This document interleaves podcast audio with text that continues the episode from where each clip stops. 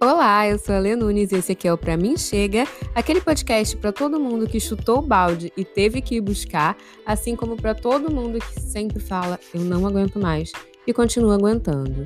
Tô eu aqui com você e você tá aqui comigo. Vamos falar sobre as coisas da minha cabeça. Mas e aí, galera? Me conta uma coisa. E o ano. Ih, ano novo, ó. E o dia dos namorados? Como é que foi? Pra você, que assim como eu, não está namorando. Como é que foi? Como é que foi essa situação?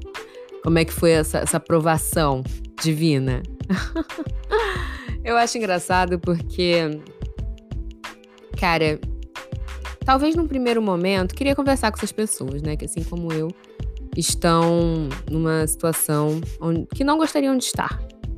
Que é ou solteira ou sem alguém que vocês gostavam muito enfim. Mas. Cara, sério, eu não. Eu entendo quando a gente chega de primeira assim e vê uma chuva de declarações, vê várias pessoas é, namorando, casadas e tal, e você tem aquela sensação de começar a se sentir para trás, né? Se sentir fracassado dá aquele desespero, aquela inveja, não sei, você pode chamar da forma que você achar melhor. Eu entendo isso. E acho que num primeiro momento também sinto isso. Ou senti, não sei. Mas depois, quando você vai assimilando, tem uma coisa muito legal que acontece, se você permitir que isso aconteça. Mas tem uma coisa muito legal que acontece, que é você olhar para aquelas pessoas olhar para aquelas declarações, olhar para aqueles amores e pensar: gente, Fulano, Ciclano, Beltrana conseguiram, sabe? Conseguiram um novo amor, conseguiram ou retomar um antigo amor, ou conseguiram estar namorando, casados por tantos anos. Conseguiram. Existem muitas possibilidades. Essas pessoas elas estão seguindo o rumo delas. E aí eu não tô querendo entrar aqui se essas declarações são verdadeiras, se não são, é, se as pessoas mostram muita coisa no Instagram. Não importa, gente. Não importa. De verdade, não importa.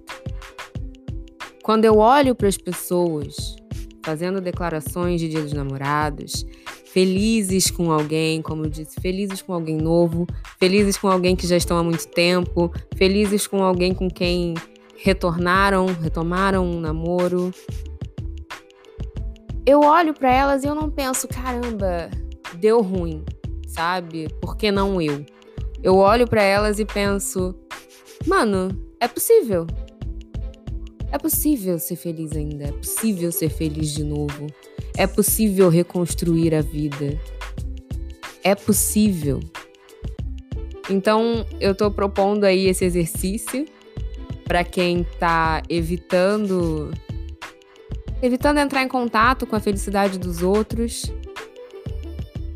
Eu proponho esse exercício de pensar a felicidade dos outros nada mais é que um sinal de que é possível.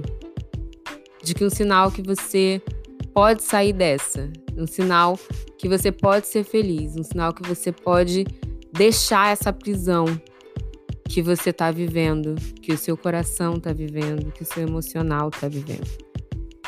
Então, é, da próxima vez que você olhar amargurada para as fotos e para as declarações de amor das outras pessoas, Sente essa amargura, ok.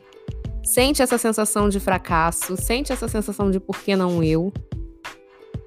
E depois que você respirar fundo, você fala: Eu não fui agora, nesse momento.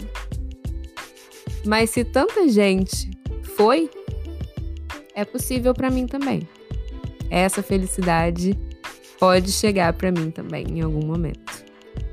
É isso. Esse é o meu recado de Feliz Dia dos Namorados para vocês. Um beijo. Eu vou ficando por aqui e até o próximo episódio.